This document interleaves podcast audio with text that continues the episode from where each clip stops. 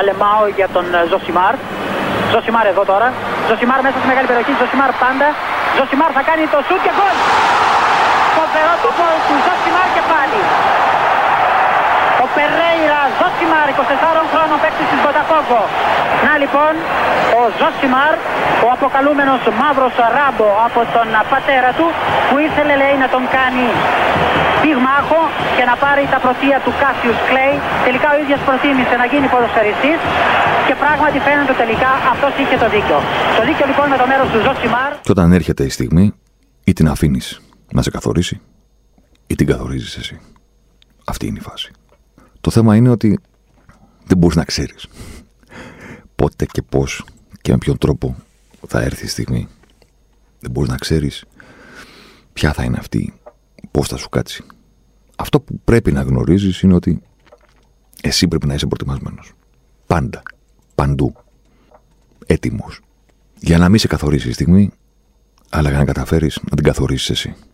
Στον τελικό του κυπέλου Αγγλίας στο φετινό στο Webley δεν φαινόταν ότι θα έρθει αυτή η στιγμή για τον Κώστα Τσιμίκα.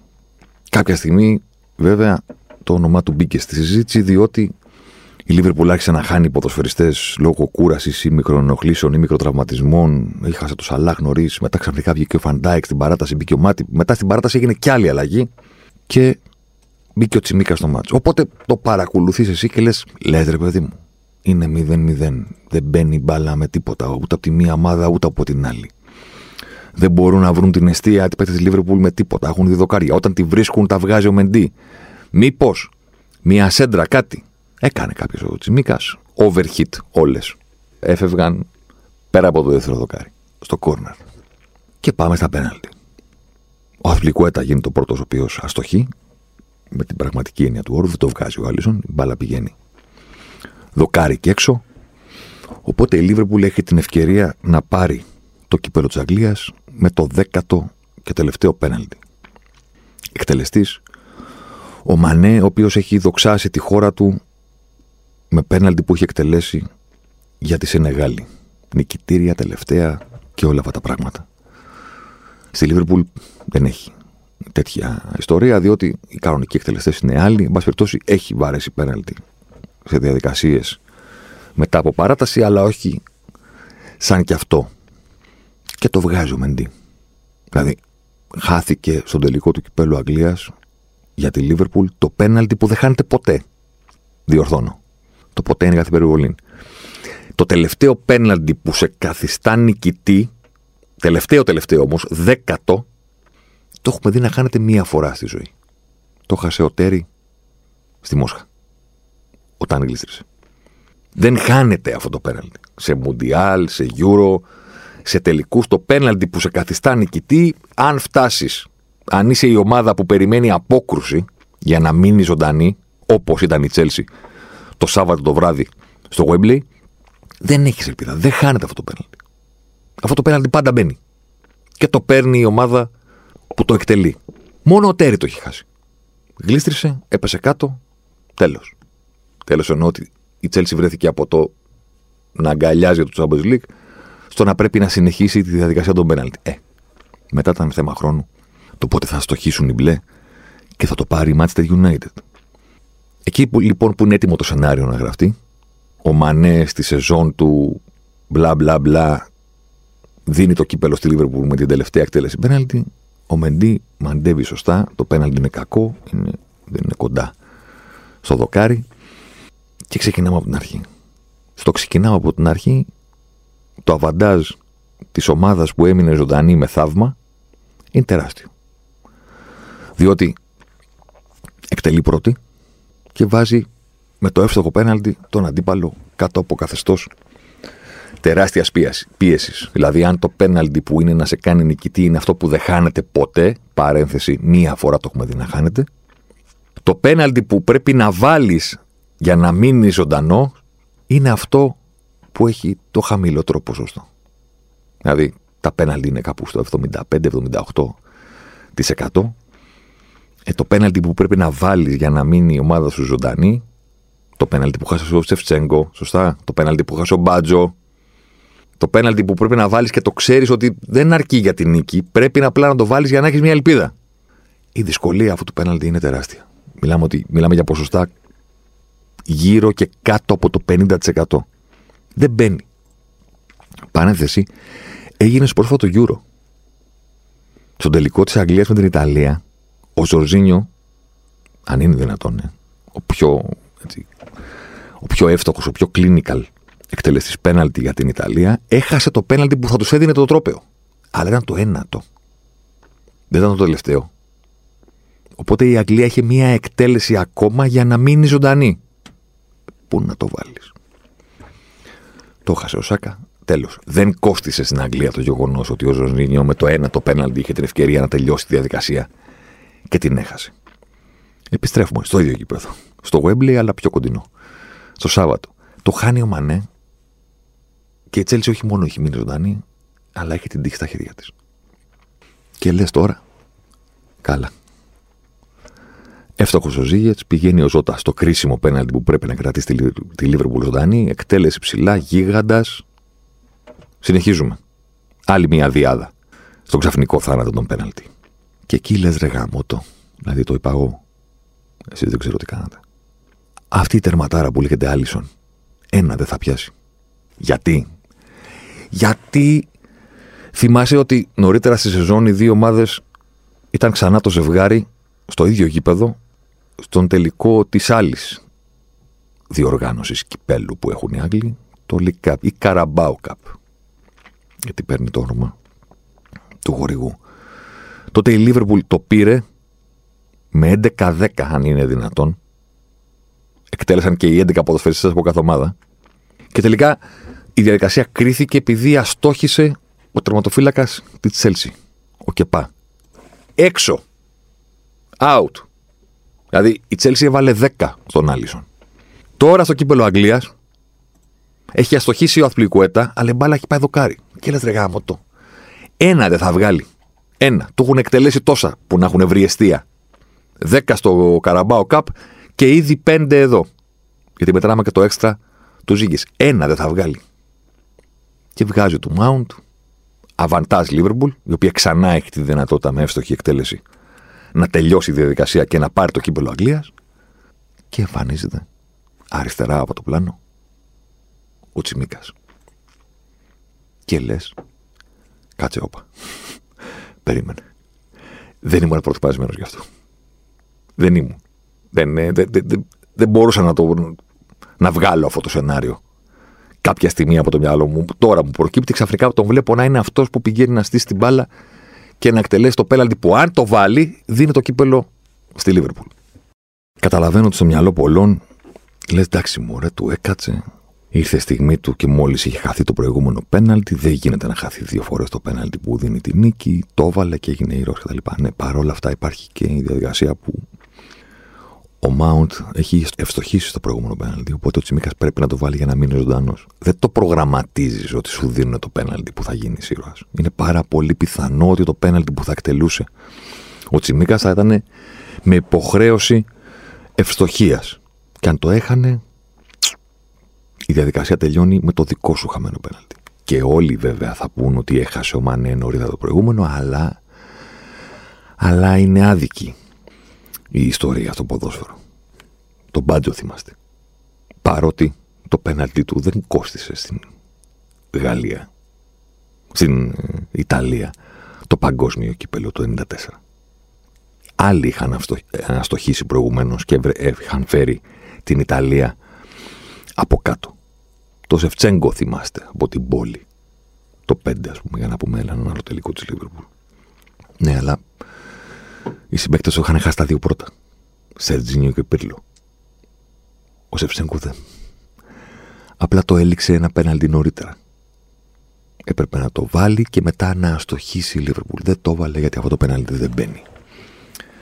Οπότε, αν ο Τσιμίκας ήταν αυτός που πήγαινε στην βούλα με υποχρέωση ευστοχίας και το έχανε, ναι, όλοι θα έλεγαν Μα ο, ο Μανέ έχασε το πέναλτι που δεν χάνεται γιατί εκεί η Λίβερπουλ είχε τα χέρια της στο κύπελο, αλλά, αλλά ο Τσιμίκα ήταν ο τελευταίος. Ή, για να πούμε την ιστορία από την πλευρά της Τσέλσι, ο Μεντί θα ήταν ο ήρωας που έπιασε το τελευταίο πέναλτι του Τσιμίκα και έδωσε το κύπελο στην Τζέλση, αφού νωρίτερα την είχε κρατήσει ζωντανή στην εκτέλεση του Μάνε. Αλλά πώς τα έφερε, ρε παιδί μου, έτσι. Πώς να μπει αλλαγή στην παράταση. Να πάει το μάτς στα πέναλτι. Να είναι η Λίβερπουλ στη διαδικασία των πέναλτι χωρίς δύο από τους τρεις κορυφαίους εκτελεστές της. Διότι ο Σαλάχ έχει τραυματιστεί και έχει γίνει αλλαγή μετά το πρώτο μισάωρο του αγώνα και ο Φαμπίνιο είναι στις κερκίδες και τρέχει να προλάβει, αν προλάβει, να είναι έτοιμος για τον τελικό τη Champions League. Αυτοί οι δύο είναι έξω. Οπότε ο τρίτος καλύτερος εκτελεστής, ο Μίλνερ π.χ., εκτελεί πρώτος. Θα ήταν πιο μετά ο Τσιμίκας. Πώς να το πω, δηλαδή. Η λογική λέει ότι θα ήταν πιο μετά. Και πώς του κάθεται, ρε παιδί μου, όλα αυτά να συμβούν μαζί και να γίνει ήρωας. Αιώνιος, θα πω εγώ. Αιώνιος, παιδιά, γιατί την παραμονή του τελικού η Liverpool κυκλοφόρησε στα social ένα βίντεο το οποίο έγινε φοβερά viral, ας πούμε. Είχε διάρκεια ε, λίγο παραπάνω από 3 λεπτά, 3 λεπτά και 15 δευτερόλεπτα, κάτι τέτοιο. Μεγάλο δηλαδή βιντεάκι. Με ένα φοβερό γύρισμα, ένα φοβερό τύπο, ένα φοβερό ηθοποιό που σκέταγε στην κάμερα και έλεγε την ιστορία με μια προφορά που λες ευτυχώς βάλανε υπότιτλους γιατί δεν θα καταλάβαινα τίποτα. Αλλά τίποτα όμως, ούτε τα ονόματα των παιχτών, ούτε τα ονόματα των ομάδων. Ο οποίος ήταν σε ένα πολύ ωραίο σκηνικό και έλεγε την ιστορία, ας πούμε, του, της Λίβερπουλ και του τελικού και του κυπέλου Αγγλίας. Το γεγονός ότι δεν ήταν η διοργάνωσή της, ότι δεν το είχε πάρει για πάρα πολλά χρόνια, το πήρε πρώτη φορά το 60 κάτι και μετά είχε όλη την ιστορία των τελικών με έναν τρόπο, με φοβερό σεβασμό της Λίβερπουλ απέναντι στην ιστορία της. Τι εννοώ, εννοώ ότι είχε αναφορές και στους τελικούς που έχασε. Με πλάνα μάλιστα των αντιπάλων να πανηγυρίζουν όχι λέμε τους τελικούς που χάσαμε και δείχνουμε την απογοήτευση των παιχτών μας. Όχι. Θα δείξουμε και τον Τζάρλι Τζόρτ που έβαλε τον γκολ της Arsenal στο τελικό του 71 και ξάπλωσε στο χορτάρι. Τον iconic πανηγυρισμό. Θα δείξουμε τον γκολ του Καντονά το 96 που κέρδισε με εκείνο το σούτ εκτός περιοχής το, το μονοκόμματο, το βολέ που πέρασε μπάλα από 10 μεντικού τη Λίβερπουλ ε, τους κόκκινους στον τελικό. Θα δείξουμε και τους τελικούς που μας έχουν πονέσει. Εννοείται αναφορά στο Χίλσμπορο, στην τραγωδία στον τελικό και μετά στον τελικό που ένωσε όλη την πόλη διότι η Λίβερπουλ αντιμετώπισε την Everton.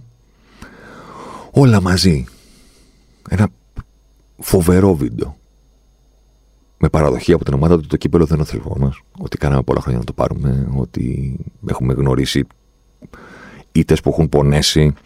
Επίσης το φοβερό η αναφορά στον τελικό του Cardiff με την Arsenal που όλη η περιγραφή στο βίντεο είναι ότι η Arsenal ήταν 100 φορές καλύτερη και δείχνει πλάνα των παικτών της Liverpool που είναι ε, σε απόγνωση στο μάτς. Ότι εκείνο το μάτς ήταν ένα λιοντάρια χριστιανή ρε παιδί μου την έχει ξεφτυλίσει η Arsenal τη Liverpool είναι 100 φορές καλύτερη ομάδα. Και με κάποιο τρόπο το μάτς έχει παραμείνει 1-0 Μάικλ Λόουεν 1-1, 1-2 χωρίς λόγο. Because football. Αλλά το δείχνει. Δεν λέει ο έγινε ήρωας. Δείχνει πριν τους παίκτες της Λίβερπουλ να είναι διαλυμένοι.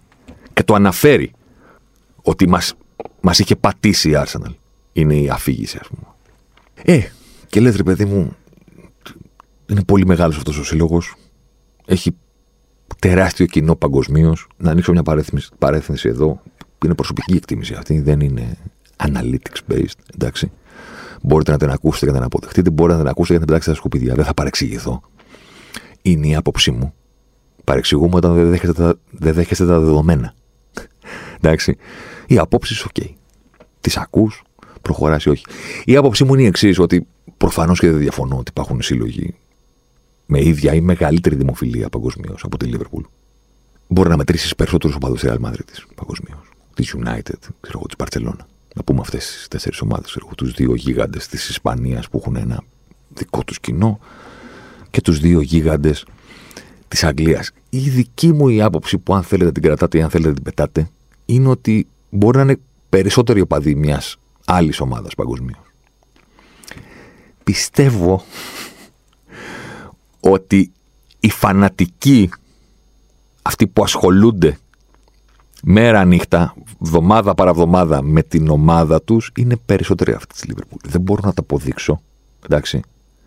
Αλλά από τους 10 που θα ρωτήσεις παγκοσμίως και θα σου πούνε Real Madrid, δεν είμαι πεπισμένος ότι και όλοι ρε παιδί μου πεθαίνουν και αναπνέουν για τη Real Madrid της. Την υποστηρίζουν, εντάξει. Δεν θα δουν όλα τα μάτια, δεν ξέρω πώς να το πω, δεν θα παρακολουθήσουν όλα τα νέα. Αυτή η ρημαδό. Αυτή η ρημαδό ομάδα, ας πούμε, από το Liverpool και το Anfield και όλα αυτά, έχει έναν τρόπο να, να σε κάνει φανατικό, να μην σου αφήνει επιλογή, ακόμα και αν είσαι στα πιο απομακρυσμένα μέρη του πλανήτη. Αυτή είναι η πεποίθηση που έχω. Τέλος πάντων, κρατήστε την, πετάξτε, δεν μπορώ να το αποδείξω. Απλά έτσι νομίζω. Εντάξει.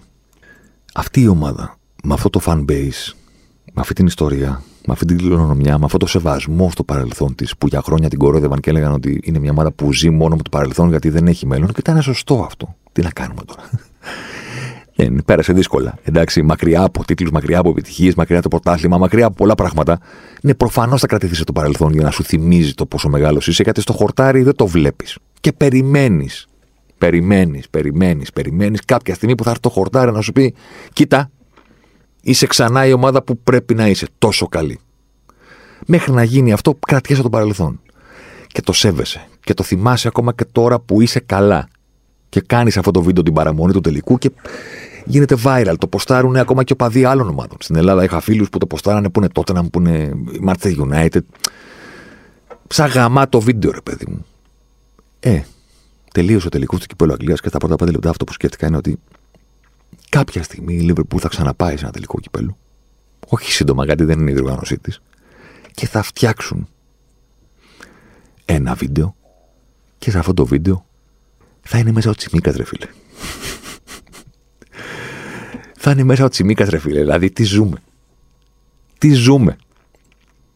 Δηλαδή, το κείμενο ο Τσιμίκας έγινε ο πρώτος Έλληνας με δύο τρόπεα στην Αγγλία. Ήταν έτοιμο από πριν. Είτε έπαιζε, είτε δεν έπαιζε.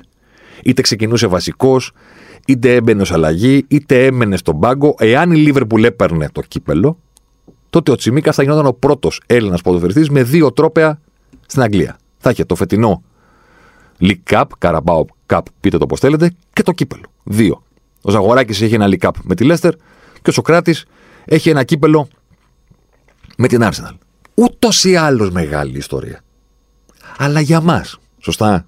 Δηλαδή, δεν θα γινόταν θέμα στη Liverpool Λέκο, στο Guardian, στο Telegraph, στο BBC, στους Times, ότι ο Τσιμίκας έγινε ο πρώτος Έλληνας με δύο κύπελα.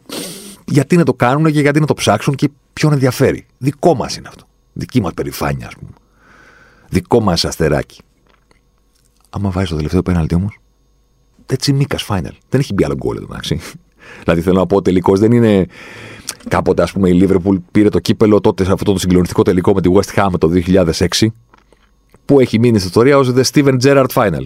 Κέρδιζε 3-1 η West Ham, το έκανε 3-2 και μετά έβαλε ένα γκολ στο 93 το οποίο δεν μπαίνει στο ποδόσφαιρο. Παιδί μου, δηλαδή το βλέπεις και κλείνεις τηλεόραση. Λες, αποκλείεται. Άντε. Μας τρελάνετε. Μετά το πήραν στα πέναλτι. Ωραία. Και έγινε ήρωας ο Πόπε Ρέινα, ο οποίος είχε κάνει τραγικά λάθη στην κανονική διάρκεια του αγώνα. Δεν έμεινε στην ιστορία για τα πέναλτι μετά, γιατί είχε γίνει ένα 90 λεπτό συγκλονιστικό, ας πούμε. Και έβαλε γκολ ο άλλος από τα 35-50 μέτρα από πού το βάλε στο 93, 91, τι ήταν. Δεν μπαίνει αυτό το γκολ. Παιδί μου λες, ό,τι και να γίνει από εδώ και πέρα, το τελικό είναι του Στίβεν Τζέραρ. Του κάθεται του Τσιμίκα όχι μόνο να εκτελέσει πέναλτι, όχι μόνο να παίξει καταρχήν την παράταση, όχι μόνο να εκτελέσει πέναλτι, όχι μόνο να βάλει τον νικητήριο, αλλά να το κάνει και σε ένα τελικό που είναι 0-0. Δεν υπάρχει τίποτα. Τίποτα. The Κώστας Τσιμίκας Final. Φωτογραφίες, να τρέχει, να κάνει τα χέρια του προκλητικός οπαδούς του Τσέλσι, να τον σηκώσουν στα χέρια και να χορεύει και να φαίνεται από πίσω το κόκκινο της κερκίδας με τα καπνογόνα. Τι, τι θέλετε να συζητήσουμε εδώ; Αιώνιος αιώνιος. Γιατί δεν είναι πολλά τα κύπελα που είχε η Λίβερπουλ, γιατί ήταν το τρόπο που τη έλειπε με την εποχή του κλοπ. Οπότε γράφτηκε, ας πούμε, γράφτηκαν ας πούμε, όλα αυτά τα κείμενα. Ότι τα πήρε όλα κλοπ με το κύπελο. Πήρε πρώτα το Champions League, αν είναι δυνατόν. OK. Okay. Πήρε πρώτα το Champions League στη Λίβερπουλ, αυτό ήταν ο πρώτος τίτλος. Και πήρε Champions League, πρωτάθλημα, League Cup, κύπελο. Τα τέσσερα που μπορεί να πάρει. Ε, και πήρε και το European Super Cup και πήρε και το Παγκόσμιο Συλλόγων. Όλα. Του έλειπε το κύπελο. Και το πήραν τώρα. Πώς, θα λέμε σε 5, σε 10, σε 15, σε 20, σε 50 χρόνια. Με πέναλτι ενός Έλληνα, του Σιμίκα. Δεν είμαι ο Greek Scouser, του είπε μετά. Το hashtag που χρησιμοποιεί παντού. Είμαι ένας Scouser που είναι Έλληνας. Τι... Τι να σου πω τώρα, να κατέβεις στο κέντρο του Λίβερπουλ να πάρει, να ψωνίσει, να μην πατήσεις το έδαφος. Θα του πηγαίνει με τα χέρια. Πάνω, εδώ, μαχαραγιάς, πώς το λένε, ρε παιδί. Το σηκώσουν, θα το μαζεστήξει. Και θα τον γυρίζουν γύρω-γύρω στα ντόξ και σε όλα αυτά. Ήρωας. Είναι και η ομάδα που τους πηγαίνει αυτούς. Είναι και η ομάδα που θέλει τον ποδοσφαιριστή που δεν είναι ο Σταρ, αλλά θα δώσει το 110% στο γήπεδο. Θυμάστε νωρίτερα μέσα σε σεζόν που έγινε αλλαγή στο τέλος γιατί είχε κάτι τρακαρίσματα συνεχόμενα και βγήκε και περπάτησε μπροστά από το κόπο και χειροκροτούσε το γήπεδο. Τους θέλει αυτούς, παιδί μου. Είναι, είναι αγαπησιάριδες. Το... Έχουμε χειροκροτήσει πολύ χειρότερους, θέλω να πω. Στα πέτρινα χρόνια. Εντάξει. Πολύ χειρότερους. Πόσο μάλλον τώρα που η ομάδα πηγαίνει καλά. Προφανώς όλοι είναι αγαπημένοι γιατί η ομάδα πηγαίνει καλά. Αλλά υπάρχει ένα soft spot, ας πούμε. Για... Είναι ο στίχος του Λένον. Το working class hero is something to be. Προσπάθησε εσύ, ρε παιδί μου, και εμείς θα είμαστε από πίσω σου. Μην φοβάσαι τίποτα. Και εντάξει, όσο μπορείς. Εσένα έχουμε. Αυτή είναι η λογική. Εσένα έχουμε, οπότε εσένα πρέπει να υποστηρίξουμε. Ούτως ή άλλως είναι αγαπητό, θέλω να πω. Έχουν και αυτό το αστιάκι που του έχουν βγάλει για ε, τους μαύρους κύκλους και τις σακούλες που έχει ο, ο Τσιμίκας όλα τα μάτια του. Που κάθε φορά που παίζει καλά, ποστάρουν μια φωτογραφία και λένε φοβερό Τσιμίκα σήμερα, φαντάσου πώς θα παίξει να καταφέρει να κοιμηθεί. Γιατί σου λέει δεν είναι εικόνα αυτή, ας πούμε. Δηλαδή, δεν πρέπει να κοιμάσαι ποτέ με αυτό το. Δηλαδή, εντάξει, τι να κάνουμε. Ο κάθε άνθρωπος έχει τα γενετικά χαρακτηριστικά του, ρε παιδί μου. Ο Τσιμίκας έχει αυτές τις σακούλες από κάτω που λες ε, Ινζόμνια, δεν κοιμάται ποτέ. Ούτως ή άλλως είναι αγαπητός. Του βγάλανε και το τραγούδι στο Γκίμι Γκίμι. Εντάξει. Τσίμι, τσίμι, τσίμι. Κώστα Τσιμίκας. Τον είδαν να χορεύει στο Καραμπάο Καπ. Καταλαβαίνω ότι κάποιοι χορεύαν τότε. Και λέγανε, Έλα, μωρέ, κάνετε θέματα που χορεύει ο Τσιμίκας και τον έχουν εκεί για να χορεύει. Δεν εντάξει, μωρέ. Εσείς πιστεύετε ότι μια ομάδα τόσο ελίτ, τόσο η Λίβερπουλ έχει εκεί ποδοσφαιριστές έτσι. Για πλάκα, ρε παιδί μου. Πάω κι εγώ, θα μου πούνε, Έλα, παίξε, ξέρω εγώ. Αλλά, αλλά πλέον ό,τι και να γίνει, όσο και αν μείνει στο Anfield, που κατά τη γνώμη μου πρέπει να μείνει για πάντα, θέλω να πω ότι έχει παίξει φέτος σε 22-23 παιχνίδια. Με πάρα πολλά. Τα έχει παίξει μια σεζόν που η Liverpool έγινε η πρώτη ομάδα στην ιστορία του αγγλικού ποδοσφαίρου που παίζει όλα τα διαθέσιμα παιχνίδια της σεζόν. Όλα. Οπότε θέλω να πω υπήρχε χρόνος για να μοιραστούν οι... τα λεπτά συμμετοχής. Αλλά δεν είναι ένα νούμερο που το βλέπεις και λες, έλα μωρέ, να κάθεσαι στον πάγκο τώρα στα καλύτερα σου χρόνια, πήγαινε κάπου άλλο να παίξεις. Εντάξει, μπορεί να το σκεφτεί έτσι ο Τσιμίκα. Δεν, ε, δεν προδικάζω, εν πάση περιπτώσει, εντάξει. Αλλά. Εντάξει, ξέρω εγώ. Στο Broadway παίζεις. Στη Liverpool παίζεις. Σε βλέπουν εκατομμύρια σε όλο τον κόσμο, όποιος και αν είναι αντίπαλος. Όχι μόνο στους τελικούς και στους ημιτελικούς και στα ντέρμπι και στα ματς του Champions League. Σε βλέπουν με όποιον και να παίξεις. Και είσαι εκεί. Να πας τώρα να παίξεις, ναι, OK. Okay. Ξέρω εγώ. Έχει παίξει 12 παιχνίδια πρωταθλήματος. Και 5 κυπέλου 17. Και 3 League Cup 20. Και 5 Champions League 25. Τα παιχνίδια. Τα 18 βασικό. Πού να πας; Τι Ιουβέντου στη Ρώμα. Να παίζεις με τα όλο που σα δει. Εκεί είσαι κάποιος, είσαι αυτός που ανήκει στη συγκεκριμένη ομάδα με το συγκεκριμένο προπονητή, με, με, με όλα τα μίντια είναι πάνω σου. Και αν σου κάτσει η στιγμή, όπως σου έκατσε, είναι σε αιώνιος ήρωας. Σε μια ομάδα που οι ήρωές της μένουν. Φροντίζει η ίδια η ομάδα. Να τους διατηρεί ψηλά, να τους συζητάει, να τους ξανασυζητάει. Να, να, να, να, να. Σε 20 χρόνια Τσιμίκα θα έχει σταματήσει το ποδόσφαιρο. Η Λίβερπουλ θα ξαναπάει σε ένα τελικό κυπέλου και θα τον ψάχνουν από όλα τα μημία να του πάρουν μια δήλωση να πει κάτι στους παίκτες εν ώψη του τελικού κυπέλου ο ήρωας του τελικού του 2022. Αιώνιος. Ποιο θα τον κουνήσει. Ή, εν πάση περιπτώσει, ας πάρει ένα τηλέφωνο τον Εμένε Τζάντρε, παιδί μου. Να του πει εσύ που έφυγες ως ελεύθερος και πήγες στην Κιουβέντου, πώς πήγε αυτό; Mm? Α, ρωτήσει τον Κουτίνιο, ξέρω εγώ. Πώς πήγε, ρε παιδί μου, η καριέρα σας που είχατε τόσο λανθασμένα τα πράγματα στο μυαλό σας που αποφασίσατε ότι είναι καλύτερα κάπου αλλού εκτός από τη Λίβερπουλ του κλοπ; Δηλαδή, χιλιάδες ποδοσφαιριστές στον πλανήτη, ας πούμε, θα δίνανε ένα νεφρό να παίξουν σε αυτή την ομάδα τώρα, τα τελευταία τρία χρόνια, τέσσερα. Και εσείς παίζατε ήδη σε αυτή την ομάδα, είχατε ήδη αυτόν τον προπονητή, βλέπατε ήδη αυτή τη διαδικασία, το φοβερό ταξίδι από την 6η, 7η θέση, κάθε χρόνος σκαλοπάτι προς σκαλοπάτι, να ανεβείτε στην κορυφή, να παλέψετε, να, να, να, και είπατε θέλω να φύγω. Και εντάξει ο Κουτίνιο, ήθελε να πάει στην Μπαρσελόνα. OK. Okay. Άντε, να το καταλάβω. Ρε Εμρέ Τζαν, άφησες τη Λίβερπουλ να πάει Γιουβέντο. Πας καλά. Μου λέγανε τότε λέει, να, να πάρει τίτλους. Καταρχήν, νιώσε λίγο τι συμβαίνει γύρω σου.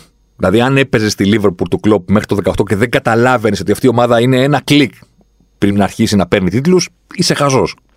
Δεύτερον, να πάρει τίτλους στην Juventus. Δηλαδή, άντε και πήρε το πρωτάθλημα Ιταλίας. Ποιος θα σε αποθεώσει; Ποιος ρε παιδί μου, ποιος; Πού πήγες, ρε άνθρωπο του Θεού; Πού πήγες; Τι πήγες και έκανες; Δεν νομίζω ότι ο Τσιμίκας έχει κανένα λόγο να το κουνήσει. Καλά, η να τον πουλήσει για κανένα λόγο επίσης. Τον πήρε πολύ φθηνά, ήξερε ακριβώς τι έψαχνε. Υπάρχουν περιπτώσεις που κάνεις φωτογραφίε για να προσθέσεις κάτι που δεν έχεις. Να πάρεις έναν διαφορετικό τύπο ποδοσφαιριστή. Στο κέντρο πήγε. Πήρε, πήγε η Λίβερπουλ και πήρε τον Διάγκο. Δεν έμοιαζε με κανέναν από, από, από τους μέσους που είχε. Υπάρχουν περιπτώσεις που απλά θες να προσθέσεις κάτι καλύτερο από αυτό που έχεις. Ήδη. Πήγε η Λίβερπουλ και πήρε το Ζώτα και τον Ντία, ξέρω εγώ, για να έχει καλύτερα backup ή βασικούς στην επίθεση από τον Οριγκή και τον Σακύρη. Ή το Μιναμίνο. Ωραία. Υπάρχουν και περιπτώσεις που απλά θέλεις. Δεν είναι εύκολο μεταγραφή.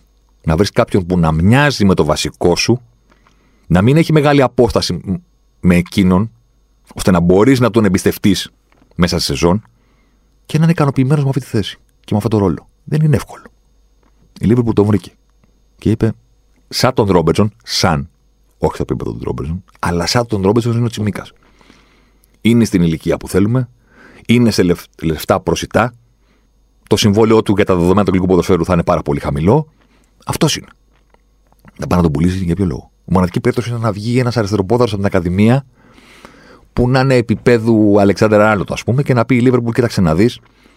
Θέλουμε να προωθήσουμε σιγά σιγά τον μικρό, διότι θα γίνει world class, ας πούμε, αριστερό μπακ. Οπότε θέλουμε αυτός να πάρει τα παιχνίδια που παίρνεις εσύ. Οπότε ξέρω εγώ, καλύτερα να χωρίσουμε. Μόνο έτσι. Αλλιώς, για ποιο λόγο να τον πουλήσουν. Και για ποιο λόγο, λέω εγώ, να θέλει ο Τσιμίκας τώρα που άρχισε να κατακτά και τίτλου και να γίνεται κομμάτι αυτής της ιστορίας να πει Θέλω να πάω κάπου που να είμαι πρωταγωνιστής. Πού ρε, πού να πας. Κάτσε εκεί που κάθεσαι. Αφήνουμε τις απόψεις και τον αιώνιο Τσιμίκα και πηγαίνουμε σε κάτι άλλο. Η αλήθεια είναι ότι τη συγκεκριμένη αναφορά σκεφτόμουν να την κάνω μετά το τελικό του, του Καραμπάο κάπου που κέρδισε η Λίβεργου. Πέρασε, το άφησα, αλλά ήρθε το ποδόσφαιρο να μου δώσει άλλη μία αφορμή. Ε, τώρα δεν μπορώ να το αφήσω να περάσει έτσι. Δεν είναι το μοναδικό πράγμα, είναι ένα από τα δεκάδες πράγματα που κάνει η Λίβερπουλ όλα αυτά τα χρόνια στην προσπάθειά της να γίνει αυτό που θέλει να είναι. Αλλά είναι από τα πράγματα που μπορούμε, τώρα να συζητήσουμε γιατί βγήκε στην επιφάνεια. Το καλοκαίρι στην προετοιμασία, ο Κλόπ έφερε στην προετοιμασία της Λίβερπουλ κάτι Γερμανούς επιστήμονες, νευροεπιστήμονες. Νύρο 11 λέγεται η εταιρεία τους. Νεύρο 11, όπου θέλετε να το προφέρετε, I don't care. Δεν θα παρεξηγηθούν και οι ίδιοι. Ήρθαν σε επαφή μαζί του, ήρθε σε επαφή μαζί τους εκείνος και του είπαν ρε παιδί μου ότι κοίταξε να δεις, εμείς ε, μπορούμε να βοηθήσουμε μια ομάδα στη διαδικασία των στημένων φάσεων. Επειδή οι στημένες φάσεις είναι ένα ξεχωριστό κομμάτι στο ποδόσφαιρο, είναι στατικές, είναι η στιγμή που το ποδόσφαιρο μοιάζει με το baseball, ξέρω εγώ, που υπάρχει αυτό το πράγμα, η επανάληψη στατικών φάσεων στο, στο baseball. Πιστεύουμε ότι το ψυχολογικό κομμάτι είναι αυτό που παίζει το μεγαλύτερο ρόλο. Ωραία, τσιμποκλόπ, και τι θα κάνουμε; Λέει, θα έρθουμε εμείς στην προετοιμασία, μην ανησυχείς, θα μας δώσετε μία μέρα, δύο, ξέρω πόσες είναι, και θα ασχοληθούμε με τους ποδοσφαιριστές της Λίβερπουλ. Και πήγαν αυτοί όντως στην προετοιμασία και καλωδιώσανε τους ποδοσφαιριστές κανονικά. Πώς ήταν ο Ντράγκο, ε, στην προπόνηση, που ήταν ορό το τίμιο παιδί και κοβεταξίλα στο χιόνι και ο Ντράγκο ήταν με τα φοβερά συστήματα, ας πούμε, καλωδιωμένος. Τους φόρεσαν όλους τους ποδοσφαιριστές μια κάσκα, σαν του τσέχ. Θυμάσαι που φοράγε ο τσέχ όταν έπαιζε τέρμα που είχε χτύπησε το κεφάλι του. Ένα τέτοιο πράγμα, εντάξει. Και πάνω καλώδια. Στο κεφάλι. Συνδεδεμένα με υπολογιστή. Και του τεστάρανε τον εγκέφαλο. Ξέρω εγώ τι να σας πω. Τα ξέρω κιόλας. Ένα podcast κάνω, δηλαδή. Κάπου όπου, ας πούμε. Και κρατήσανε δεδομένα από όλους τους ποδοσφαιριστές στις θυμμένε φάσεις. Πέναλτι, εκτελέσεις corner ή foul και στους ποδοσφαιριστές που πηγαίνουν για τη μονομαχία. Κράτησαν τα δεδομένα και μετά ασχολήθηκαν με κάθε ποδοσφαιριστή ξεχωριστά. Να του πούνε τι τον βοηθάει και τι δεν τον βοηθάει όταν πρόκειται, όταν σταματάει το παιχνίδι και υπάρχει κάτι στατικό. Μία στατική εκτέλεση, corner, foul με σέντρα, απευθείας εκτέλεση foul ή penalty. Και τι κάνουμε όταν υπάρχει η διαδικασία της σέντρας. Δηλαδή, όταν είμαστε οι παίχτες που πρέπει να πάνε στο corner ή στη σέντρα από φάουλ για να διεκδικήσουν την κεφαλιά ή το rebound. Προσέξτε, δεν μιλάμε για τακτική. Το πού θα πας και πού θα γίνει το corner και θα γίνει στο πρώτο δοκάρι, αν θα γίνει στο δεύτερο και πώς θα γίνει το screen και πώς θα. Δεν μιλάμε για αυτό. Μιλάμε για την ψυχολογική προετοιμασία. Ο Κλοπ πίστηκε ότι αυτό είναι ευεργετικό και τους είπε: Ελάτε να το κάνουμε. Όταν πριν από μερικούς μήνες λοιπόν η Liverpool πήγε στο τελικό του Carabao Cup, πάλι απέναντι στη Chelsea, στο Wembley, τη σειρά των εκτελέσεων δεν την αποφάσισε ο Κλόπ. Δεν την αποφάσισε κανένας από το επιτελείο του. Από αυτούς που είχε δίπλα του στον πάγκο. Τη σειρά των εκτελέσεων την είχε αποφασίσει από την προηγούμενη κιόλα μέρα η συγκεκριμένη εταιρεία. Του είπε, σύμφωνα με το προφίλ των παικτών που έχουμε, η καλύτερη σειρά για να εκτελέσουν πέναλτι οι ποδοσφαιριστές είναι αυτή. Μετά τη λήξη του τελικού, του League που το πήρε η Liverpool, ο Κλοπ τους ευχαρίστησε δημόσια αυτούς. Δεν τα κρατάει μυστικά αυτά η Λίβερπουλ. Αλλά έκανε ένα λάθος και είπε ότι είχαμε προ... προγραμματίσει, ξέρω εγώ, μέχρι 7-8 εκτελεστές. Οπότε μετά, ε, όταν προχώρησε η διαδικασία και πρέπει να εκτελέσουν όλοι, μετά πήγανε παίχτε που δεν είχαν προετοιμαστεί, ας πούμε, ακριβώς και τους δίνω συγχαρητήρια που παρόλα αυτά κατάφεραν να ευστοχήσουν. Αυτό έχει πει μετά το τέλος του τελικού. Μετά από δύο μέρες που πήγε σε συνέντευξη τύπου για τον επόμενο αγώνα της Λίβερπουλ, δεν θυμάμαι ποιος ήταν τότε, είπε: Συγγνώμη, πρέπει να διορθώσω κάτι. Χθες, ε, μετά το μάτς, έτσι, πούμε, πάνω στην ταραχή μου, είπα ότι είχαμε πάρει ε, τη λίστα των εκτελεστών μόνο για τα πρώτα 7 ή 8 πέναλτι. 5 και άλλα 2, ξέρω εγώ, 3. Ενώ στην πραγματικότητα μας είχαν δώσει και τους 11 στη σειρά. Η ερώτηση είναι η εξής. Η πρώτη είναι ποιος προπονητής θα έφερνε αυτούς τους τύπους στην προετοιμασία της ομάδας.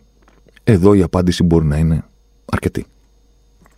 Θα έλεγαν, ξέρω εγώ, φέρ τους, παιδί μου, να δούμε τι μπορούν να κάνουν. Η δύσκολη ερώτηση, η δύσκολη απόφαση έρχεται όταν τους έχεις φέρει, αλλά μετά πρέπει να τους ακούσεις. Γιατί αν τους έχεις φέρει και δεν τους ακούσεις, τους έχεις φέρει τσάμπα. Η Λίβερπουλ είναι τυχερή το έχω πει με διάφορους τρόπους σε διάφορα pod. Το είπαμε και τότε που μιλούσαμε για το Moneyball και όλα αυτά τα πράγματα. Δεν είναι τυχερή μόνο για τις, τα χαρίσματα, τις προπονητικές ικανότητες του κλοπ, οι οποίες είναι διαφυσβήτητες.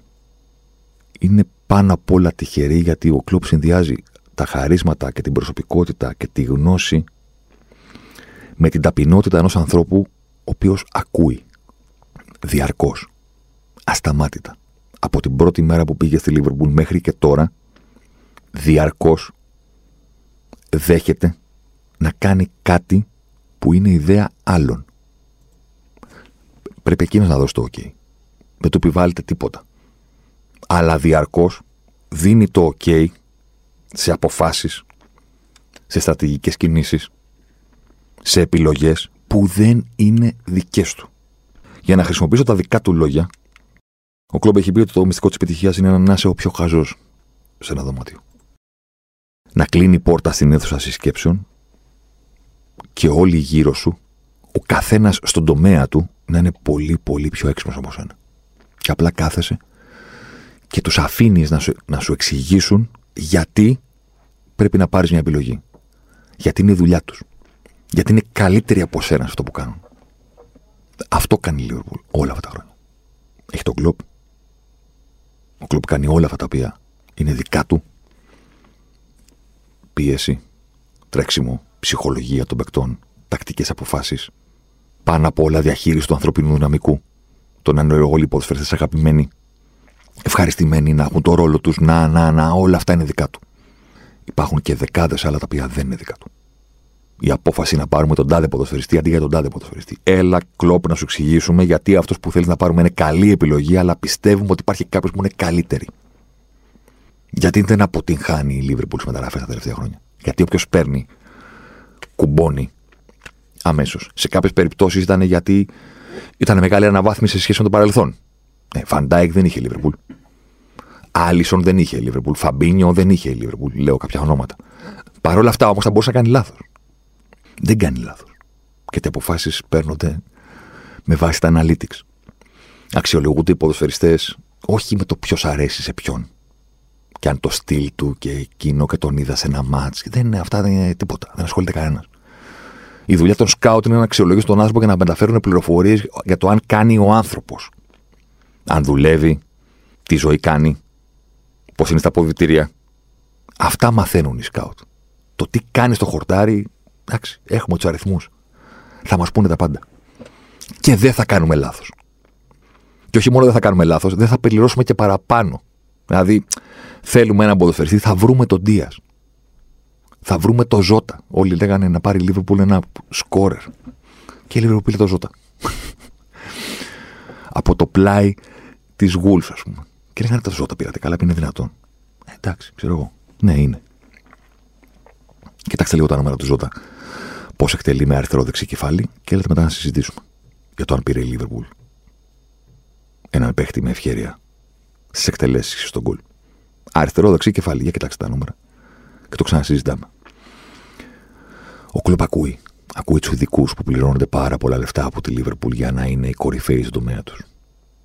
Το Head of Analytics που έχει πτυχίο αστροφυσικής και ψάχνει αυτό που λέγεται fine margins. Γιατί όλοι λένε και εντάξει μωρέ και τι θα σου δώσουν τώρα, είναι ευρωεπιστήμονες και εκείνο και το άλλο. Ναι, αν σε κάνουν καλύτερο 5%, 3% σε κάτι, είναι πολύ πιθανό αυτό το 3% να σου δώσει ένα τίτλο. Αυτό ψάχνεις. Δεν ψάχνεις μεγαλύτερο αβαντάζ από το 5%. Το 5% είναι αρκετό. Όταν χάνεις το πρωτάθλημα στο 98 η City 97 βαθμούς εσύ. Το 5% είναι αρκετό. Και τώρα θα κρυθεί ο τίτλος στον τελευταίο αγωνιστική. Μάλλον. Μάλλον. Πάλι. Fine margins. 5% καλύτερος. Δείτε το αλλιώς. Πας στα πέναλτι. Είναι 50-50. Ωραία, έχετε ένας νευροεπιστήμονας και σου λέει: Αν κάνεις αυτό που θα σου πούμε, είναι 55-45. Ε, δεν θα το πάρεις. Δεν θα το πάρεις. Και δεν είναι μόνο τα πέναλτι. Είναι η δουλειά στο ψυχολογικό κομμάτι των εκτελέσεων φάουλ και κόρνερ. Εκεί υπάρχει μια ολόκληρη ανάλυση από πλευράς Λίβερπουλ. Το που πρέπει να πηγαίνει η μπάλα ανάλογα των αντίπαλων, μπλα μπλα μπλα, αλλά υπάρχει και η ψυχολογική προετοιμασία των παιχτών. Καμία ομάδα δεν έχει βάλει περισσότερα γκολ από κόρνερ τις τελευταίες τρεις σεζόν στην Αγγλία. Καμία. Θα μου πεις, μα τα εκτελεί το μαγικό πόδι του Αλεξάνδρ Άρνολτ, ο Ρόμπερτσον και ο Τσιμίκας. Ναι, OK. Okay. Ναι, και υπάρχει και μια τακτική ανάλυση προηγουμένως που μπορεί να είναι και καλύτερη στον πλανήτη, ξέρω εγώ. Στο που πρέπει να πάει μπάλα και τι κινήσεις πρέπει να κάνουν οι παίχτες. Προσθέθηκε και η ψυχολογική προετοιμασία των παιχτών. Μετράει, μπορεί. Μπορεί ναι, μπορεί όχι. Σε κάθε περίπτωση, ο Γερμανός είναι ανοιχτός στα πάντα. Είναι τρομακτικά μεγάλο προσόν για μια θέση στο ποδόσφαιρο η οποία στην οποία κυριαρχεί το εγώ. Γιατί είσαι ο, ο ένας. Ειδικά στην Αγγλία που ο προπονητής είναι η απόλυτη dominant φιγούρα του παρελθόντος και του μέλλοντος και της ιστορίας. Είναι ο Φέργκισον, είναι ο Βενγκέρ, είναι ο Πέσλι, είναι ο Σάνκλι, είναι ο Μουρίνιο. Και τώρα είναι ο Γκουαρδιόλα και ο Κλοπ. Τεράστια εγώ. Άνθρωποι οι οποίοι θέλουν να έχουν λόγο για τα πάντα. Ο Γκουαρδιόλα πηγαίνει και στο φροντιστή του γηπέδου και του λέει: Θέλω το χορτάρι να είναι τόσα μιλιμέτρα. Τόσα. Με το χορτάρι ασχολείται. Τέτοιες προσωπικότητες μιλάμε. Τέτοιο management των πάντων. Δεν λέω ότι ο κλοπ δεν έχει ιδέα τι συμβαίνει. Έχει ιδέα για τα πάντα και αυτός δίνει το πράσινο φως για όλα. αλλά έλα που έχει το χάρισμα να δίνει το πράσινο φως για πράγματα που δεν είναι δικές του ιδέες. Έρχονται νευροεπιστήμονε και σου λένε η σειρά των 11 εκτελέσεων είναι αυτή. Και σε ρωτάω, εσύ που είσαι ο νούμερο ένα, ο μπροστάρης, ο ηγέτης, το πρόσωπο, η φωνή αυτής της ομάδας, το βάζεις στο εγώ σου στην άκρη και παίρνεις το χαρτάκι αμάσιτο να το δείξεις στους παίκτες. Ή λες, εγώ δεν θα βάζα τον ε, τέτοιο πρώτο, θα βάζα το Σαλάχ τρίτο και το. ή το παίρνεις αμάσιτο. Η Λίβερπουλ το πήρε αμάσητο. Στο Carabao Cup. Και βάλε 11 στα 11. Θα θυμάστε και την εκτέλεση, ίσως να θυμάστε και την εκτέλεση του, του Φαν Ντάικ που πήγε ο Κεπά και κάθισε στο πλάι για να του τρελάνει το μυαλό και άφησε την, τη μία γωνία ανοιχτή και πήγε ο Φαν Ντάικ και εκτέλεσε μια καραβολίδα εκεί που κάθονταν ο Κεπά. Πάνω του. Ο Φαμπίνιο έκανε Πανένκα. Π.χ. Θα μου πεις τα λες τώρα όλα αυτά γιατί το πήραν. Εγώ τα λέω γιατί το κάνανε. Και επανέρχομαι στο προηγούμενο. Είναι 50-50. Αν υπάρχει ένας τρόπος να γίνει 55-45, το παίρνεις; Το παίρνεις. Δεν σου εγγυάται την νίκη. Σου δίνει ένα μικρό, μικρό αβαντάζ. Γιατί όχι; Το ίδιο πράγμα λοιπόν συνέβη προφανώς και στο τελικό του κυπέλου. Οι νεοευρεπιστήμονες ήταν στο γήπεδο κόλλε. Καλά, τους καλή ομάδα δεν έχουν κάτι δουλειά να κάνουν εκείνη τη στιγμή. Απλά ήταν εκεί. Τους ευχαρίστησε ξανά ο κλοπ μετά το τέλος του αγώνα. Τους ανέφερε ξανά, χωρίς κανένα πρόβλημα, ότι να μην μπούμε, ξέρεις, το όνομα και να πούμε έχουμε κάτι τύπους. Όχι, κανονικά. Προβολή, κανονική, όλα τα πάντα. Το καλοκαίρι δεν ήταν στην προετοιμασία, η Λίβερπουλ είχε βγάλει και βίντεο. Που ήταν καλωδιωμένοι ο Μίλνερ και οι υπόλοιποι και κάναν εκτελέσεις με τα καλώδια στο κεφάλι.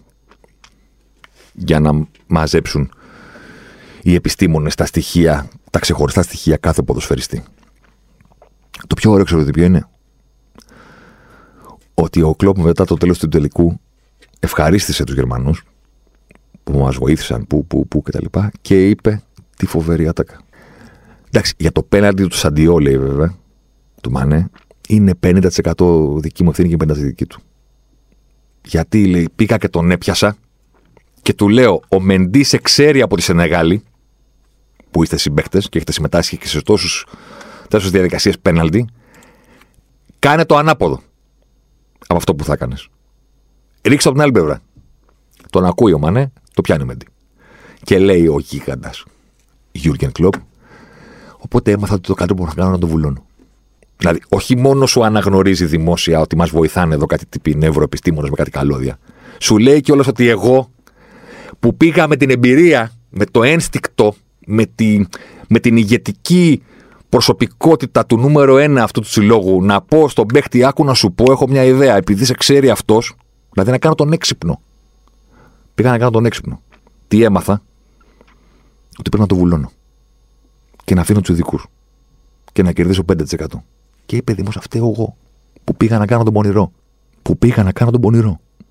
Δεν βασίζεται η επιτυχία αυτού του συλλόγου σε έξυπνες ιδέες ενστικτού, ψυχολογίας και τέτοιων πραγμάτων. Βασίζεται σε έξυπνες ιδέες που προκύπτουν από δεδομένα ειδικών. Δεν ήρθε κεντρικά ο Αλεξάνδρ Άρνοντ φέτος. Επειδή είναι μια τακτική ιδέα. Ήρθε κεντρικά γιατί η Λίβερπουλ ξέρει και ήθελε να φέρει το καλύτερο πόδι της ομάδας στους χώρους που προκύπτουν οι καλύτερες ευκαιρίες. Γιατί να έχουμε το καλύτερο πόδι δεξιά να κάνεις έντρε. Και να μην το έχουμε μέσα από τη γραμμή της μεγάλης περιοχής. Κεντρικά. Πώς, θα το βρει ο κλοπ. Αυτή είναι η δουλειά του. Η δουλειά του είναι να του πούνε θα γίνουμε ακόμα πιο απειλητικοί αν αυτό το ποδοσφαιριστή τον φέρουμε κεντρικά, του το δείχνουν, το αποδέχεται και μετά η δουλειά του είναι μαζί με το επιτελείο του να βρουν τον τρόπο. Πώς θα τα καταφέρουμε να είναι και ο Σαλάχ και ο Άρνολτ κεντρικά χωρίς να δημιουργηθεί πρόβλημα. Και κάνουν αυτό το πράγμα φέτος. Παράδειγμα, λέω. Το μεγαλύτερο προσόν είναι να είσαι ο πιο ηλίθιος στο δωμάτιο. Το μεγαλύτερο προσόν είναι να έχεις τρομακτική εμπιστοσύνη στις ικανότητες σου και ταυτόχρονα τρομακτική ταπεινότητα μπροστά στη γνώση κάποιον που είναι ο καθένας στον τομέα του πολύ, πολύ πιο ειδική από εσένα. Κάθομαι, λέει, στο δωμάτιο Ξεκινάνε να μιλάνε και τους λέω: Όπα, δεν, δεν κατάλαβα τίποτα. Αλλά είμαι τόσο έξυπνος, λέει ο Κλοπ, ώστε να μπορώ να καταλάβω. Εξήγησέ μου, σε παρακαλώ, τι είναι αυτό που μου περιγράφεις. Και κάθομαι, τους ακούω, τους ακούω, τους ακούω, τους ακούω. Τελειώνει. Τους λέω την αγαπημένη μου έκφραση. It makes perfect sense. Το αγόρασα, τελείωσε, πάμε να το κάνουμε. Τελείωσε, χωρίς να συζητάμε. Χωρίς να λέμε τώρα τι ξέρουν οι επιστήμονες. Και... Θα μας μάθουν αυτοί για το ποδόσφαιρο που δεν ξέρουμε εμείς. Και παίζω τόσα χρόνια μπάλα. Και... Αυτές οι βλακίες. Αυτές οι βλακίες. Ποια άλλη ομάδα θα παίρνω το χαρτάκι από τους νευροεπιστήμονες και θα το πήγαινα στους παίχτες όπως είναι. Εσύ, εσύ, εσύ, εσύ, εσύ, εσύ και εσύ με αυτή τη σειρά. Πάμε. Πάμε.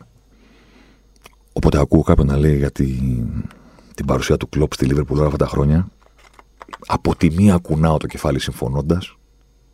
Από την άλλη θέλω πάρα πολύ να τον καθίσω κάτω και να του πω πόσα πράγματα από αυτά που συμβαίνουν δεν πιστώνονται το, στον κλοπ ως ιδέες, αλλά πιστώνονται σε εκείνον ως τέλεια υλοποίηση ενός σχεδίου από έναν τύπο ο οποίος είναι ανοιχτός σε οτιδήποτε καταλάβει, πιστεί ότι είναι υπέρ της ομάδας του.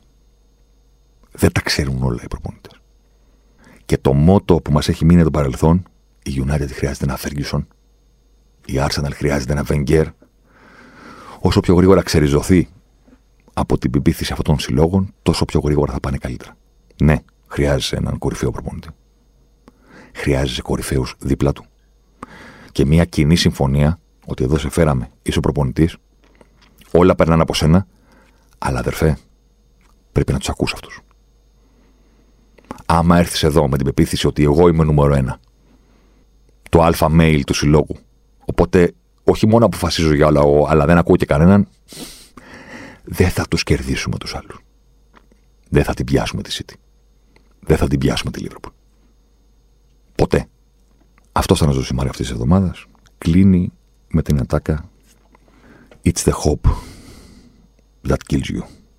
Δηλαδή έπρεπε να πάει εσύ τώρα να κάνει 2-2, ας πούμε, τη West Ham. Πάρτε το παιχνίδι να τελειώνουμε τώρα. Μην μας βγάζετε την ψυχή. Μην μας δίνετε την ελπίδα, ρε παιδί μου, ότι τελευταία αγωνιστική. Αφήστε το, το πήρε εσύ της στο τέλος, ρε παιδί μου. Αφήστε το να λέμε ότι απλά έπρεπε να το πάρει περίπατο ήταν 14 βαθμούς μπροστά κάποια στιγμή και κατάφερε η Λίβερπουλ με αυτή τη, τη φοβερή ψυχολογία του, του δεν πεθαίνουμε, ας πούμε, που έχει, να το πάει μέχρι τέλους και να το χάσει μέχρι τέλους. Αφήστε μας αυτό. Μην μα δίνετε ελπίδα τώρα. Τι μας κάνετε; Ποιο θα παίξει με τη Southampton. Δηλαδή, άντε και να περιμένουμε ότι η τελευταία αγωνιστική θα πάει στον Βίλα του Σίβεν Τζέραρ και θα κάνει το θαύμα και δεν θα χάσει στο Emirates. Ναι, η Liverpool πώς θα πάρει τα δύο μάτια. Έχουν πεθάνει οι ποδοσφαιριστές, παραπατάνε.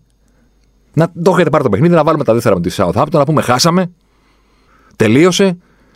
Δύο μάτια ακόμα για το πρωτάθλημα.